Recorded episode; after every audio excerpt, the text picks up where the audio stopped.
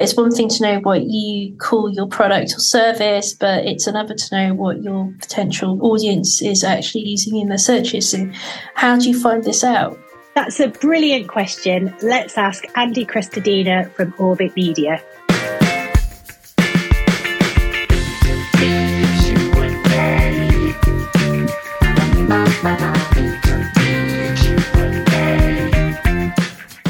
Hello, listener, and welcome back to B2B Q&A, the podcast where we go in search of an answer to your question about B2B content writing.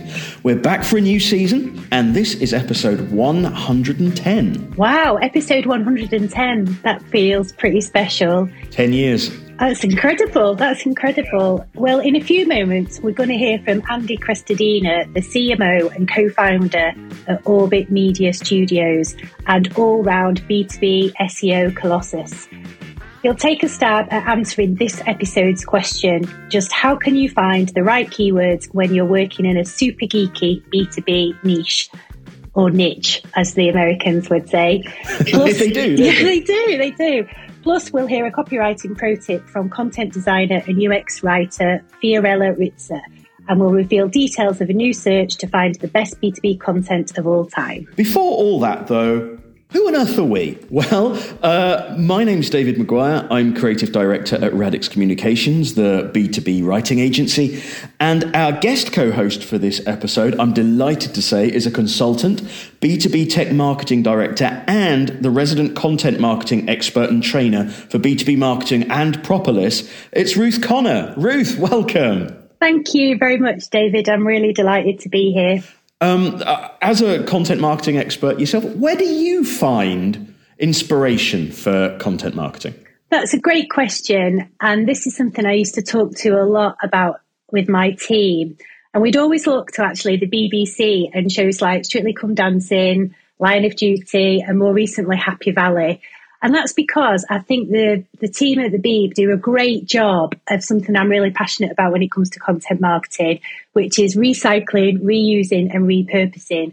So taking that big piece of hero content and turning it into loads of different spin-off pieces of content. And I think they do a great job on some of those shows. And I think, you know, you've kind of cracked the content marketing nutshell when you find people producing their own content because they're so passionate about those shows. And I think the last few weeks in social media and Happy Valley just shows the strength of the sentiment for those shows. Wow. So if you're in search of B2B marketing inspiration for your content, look to Happy Valley, look to Strictly and the way that they atomize things. That's an amazing thought to start us off on this episode. Before we get on to answering this episode's question, though, Ruth, would you mind performing your first official duty as co-host and telling the listener how they can get in touch with us? I'd love to, David.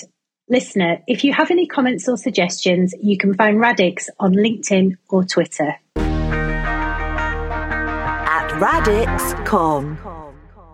Or if you want us to answer your question on a future episode, record a quick voice note and send it by email.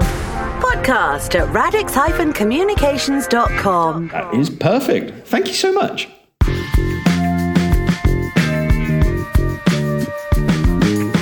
Now it's time for our B2B Q&A for this episode. And our question comes from a very familiar voice. Hi, B2B Q&A. This is Emily King from Blue Fruit Software. I just had a question about how do you effectively find out which keywords your target audience is using in their searches? It's one thing to know what you call your product or service, but it's another to know what your potential, audience is actually calling it and what they're using in their searches. So how do you find this out? How lovely to hear from you again, Emily. Listener, in case you didn't know, Emily actually started this podcast almost exactly 10 years ago. And for that, we're endlessly grateful. But anyway, let's get on with Emily's question, which speaks to a bigger point. How can you make SEO work for you when you're dealing with niche B2B audiences and subjects? And do you reach a point where talking to your customers is better than doing digital research? To answer, we have an SEO and content marketing expert whom I've wanted to have on the podcast for basically as long as I can remember. Orbit Media's CMO, Andy Crestodina, publishes such helpful, well-researched advice on digital content that I just knew he'd have something interesting to say here. So I asked him Emily's question: how can you find the right SEO keywords when you work in a geeky B2B niche? If you're in a B2B niche, especially a small one, you actually have big opportunities in search that some of the bigger companies might miss. So it's exciting to do SEO in a micro niche for B2B. Niche companies tend to be smaller, which means in a way they have a bigger challenge because they don't have super high domain authority and their difficulty ranking. But that actually is a benefit. It just pushes you toward the less competitive, longer tail, less popular, but also much more targeted key phrases.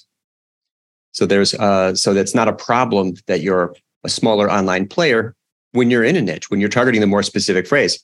You can't target the big general phrases, but those phrases are not as valuable as it might seem anyway, because you know less about the visitor.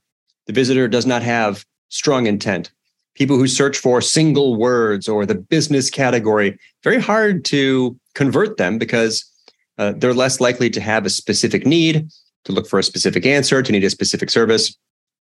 So the niche is really where all the fun is in B2B keyword research. You can find phrases that a small number of people are searching for, but they're thrilled when they find you. The click-through rates are high. The conversion rates are high. So it's an enormous opportunity. And it's something that the big companies will often miss. So there's plenty of blue ocean in those longer 3, 4, 5 word key phrases that others fail to catch or to target, and that you can really target and win. It might just be a trickle of traffic, but they're very passionate, very engaged visitors. How hard is it to find out among that ocean of key phrases, which are the ones that your audience in particular are really interested in? Every key phrase equals intent.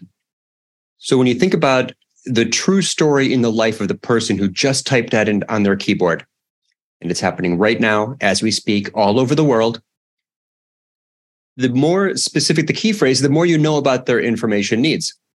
So I think that if you think about keywords as being intent, you can target key phrases and therefore intent that is at different stages in the person's process as they consider options.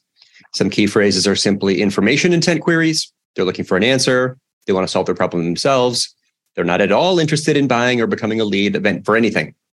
Other key phrases indicate strong commercial or transaction intent.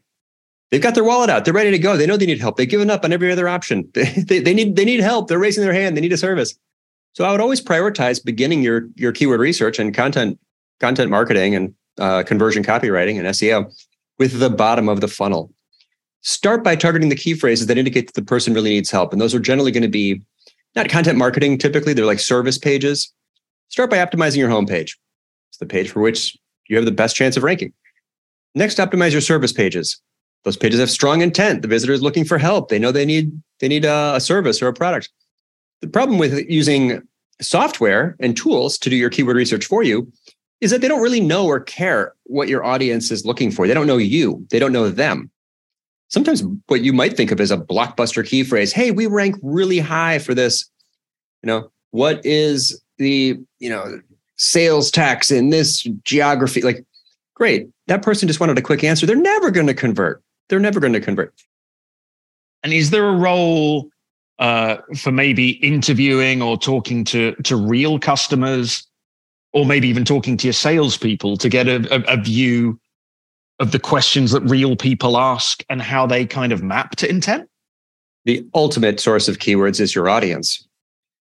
And there's lots of ways to get that. One of them is, of course, talking to people. And if you get asked the same question 2 or 3 times, you should be answering that question in your content. But I don't think that's, when I do that, and when we all do that, and we all should, search is not your primary concern, because once you write this article, you can literally send it to exactly the person who asked you the question. Who needs Google? You're already talking to this person. So it's what we should do is listen for the topics that our audience really, really cares about, put plans in place to publish on those topics. And then as we're publishing, look for keyword opportunities. Some will have keyword opportunities. Some will not have keyword opportunities. If you write the thing that your audience really loves and wants and you give it to them, but there wasn't a keyword related to it, you can publish an adjacent topic that does have the keyword that links to this great piece you made. But yes, I think empathy is the ultimate marketing skill. There's other sources of empathy, such as if you have a site search tool and people are searching for a phrase, that's a source of empathy. And then sometimes, of course, the keyword research tools and Google itself will tell you what people are looking for related to your topic or your industry. Works like a charm. Are there other opportunities or trends with search at the moment that are particularly relevant to B2B tech? Well, there's a risk and a threat in search right now that we should all be aware of, which is, as I alluded to a minute ago, none of us should be targeting phrases for which there's just a short, simple answer. Mm. There's the number of searches for which the click-through rate is zero keeps growing because Google gets more informative on its own platform. Mm. So we should all be looking for opportunities to write content that is, yes, keyword focused, but also the answer to the question the visitor is asking is deep and long with details, because Google search results are so informative. Click-through rates to websites are on the decline. So target key phrases for which give up the idea. Remember years ago, we used to publish glossaries. Mm. Remember this SEO strategy? We're like, oh, I'll make a big glossary and answer, you know, tell everyone what the top. No, that doesn't work at all anymore. No traffic at all. So target key phrases for which the best answer is very long and detailed in 2,000 words, and you can't get it in a featured snippet. Any final tips for the audience of B2B tech marketers when they're thinking about keyword research or optimizing their content? While we have a world expert with us, the audience would be upset with me if I didn't ask. The ultimate and the best advice is, when you're publishing a piece of content related to search, is that you literally make a sincere attempt to create the best page on the internet for that topic. Absolutely. You're not doing SEO if you're not sincerely trying to make one of the top 10 pages on the internet. You have no right to rank if you made another medium quality piece. But also, as you do this, don't forget to inject your own voice. Say something that's provocative or counterintuitive.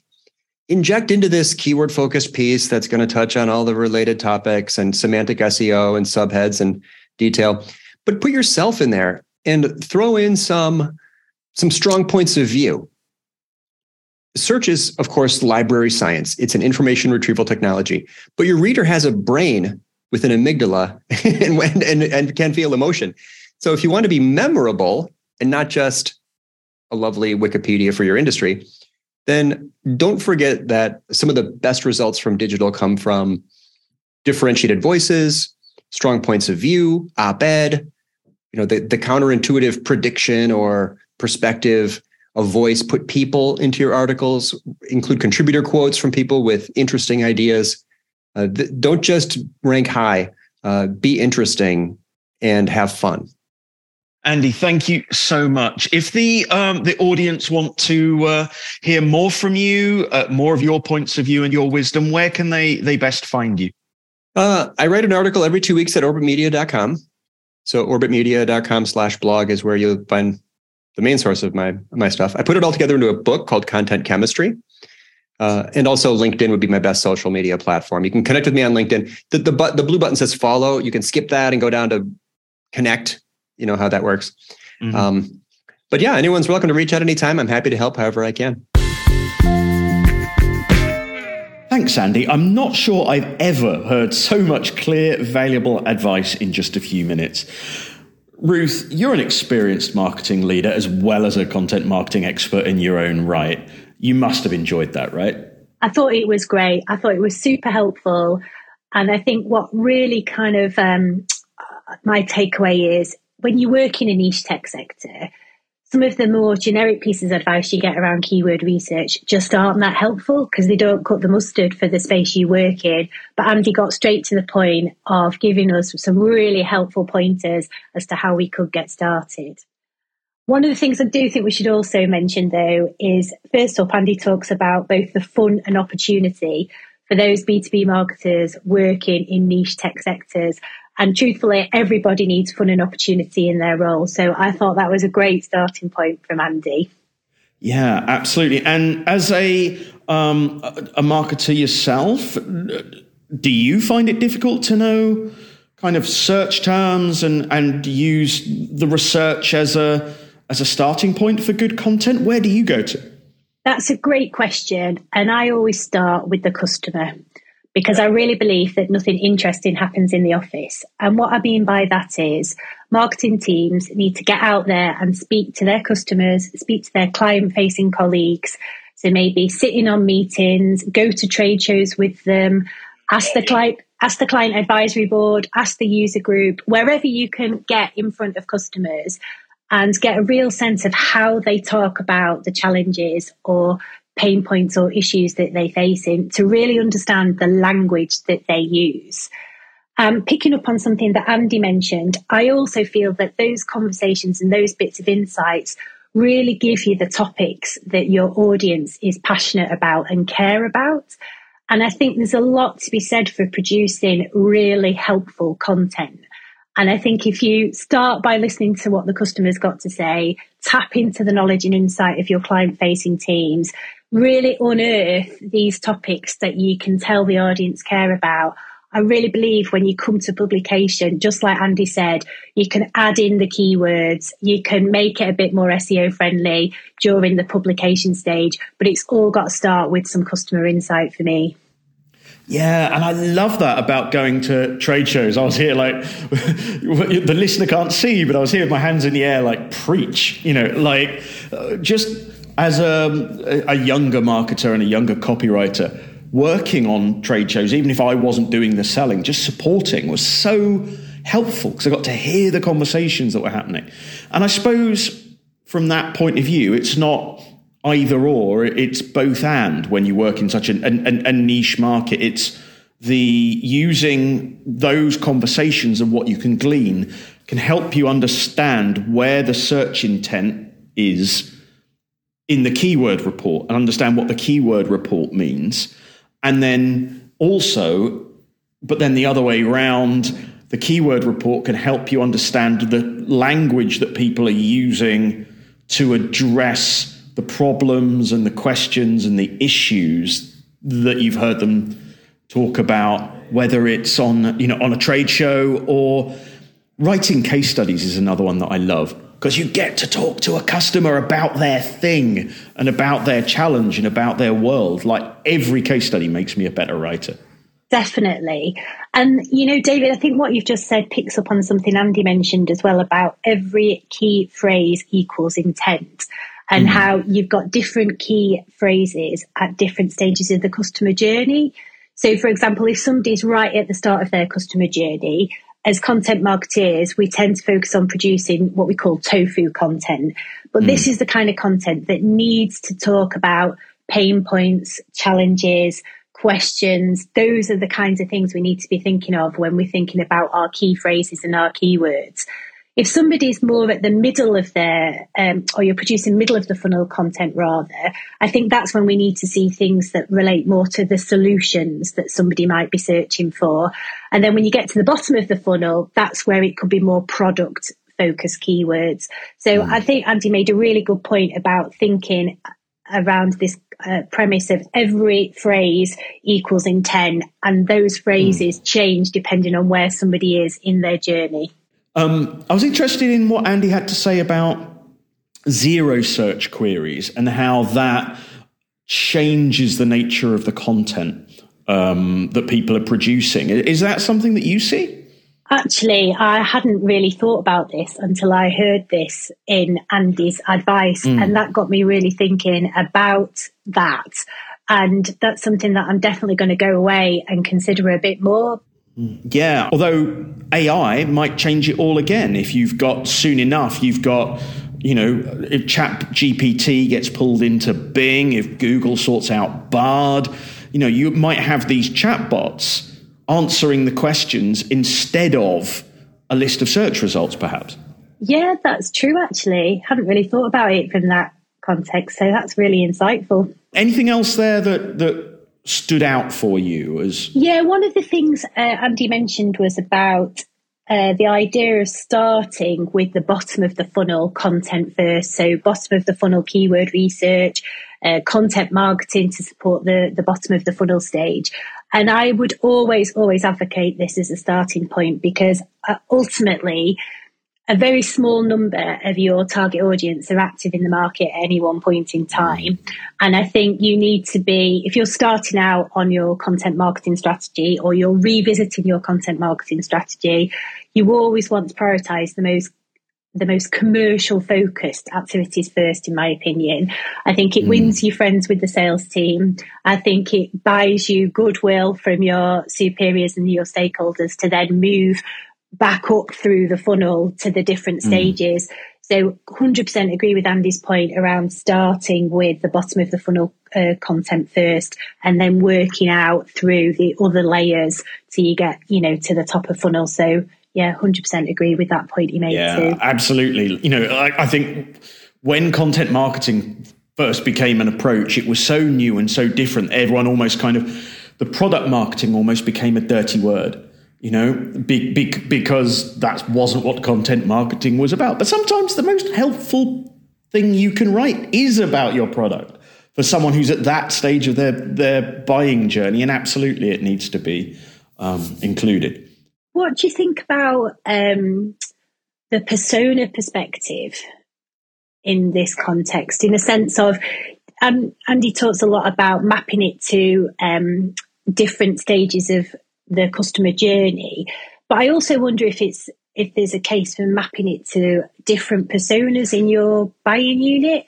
So, for example, you might have a C-suite persona, but then you also might have an end user persona. And I guess the same would be true as the customer journey point too. You probably need to think about your personas that you're writing for and thinking about their journeys that they might go on. So your keywords might be different for the C-suite part of your DMU versus the kind of hands-on end user DMU. Or a persona's old hat in your experience now? Have people moved on from them? I don't know. I must admit, I kind of like an avatar more than a persona for me. Well, tell me a bit more about that. I'm fortunate in my career to have had enough lives and to have known enough people and enough clients and whatever that, for most sort of what you might call a persona, for most job roles, challenges that people are facing, I can normally think of someone that is sort of works in that job.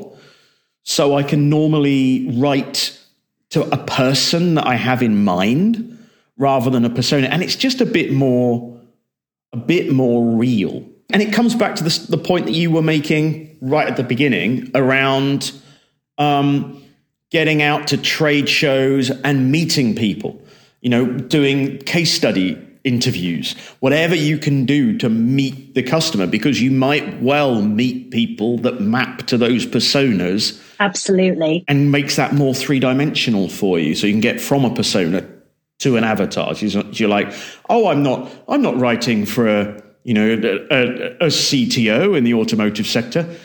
I'm writing for Janet. Absolutely. And I think when you give them a name and you give them an identity, that makes it even more real. And I guess if you can base it on somebody that you've actually met in a real world situation, all the better. Before we finish up this episode, we do have a couple more things to share. First, we have this copywriting pro tip. Copywriting pro tip. Hi, I'm Fiorella Ritzer. I'm a senior content designer, and my writing tip is, if you need to read it twice, it's not good enough. Thanks, Fiorella. It sounds so simple, but it's so, so effective. Before we go, though, David, I gather you're looking for some of the best pieces of B2B content ever.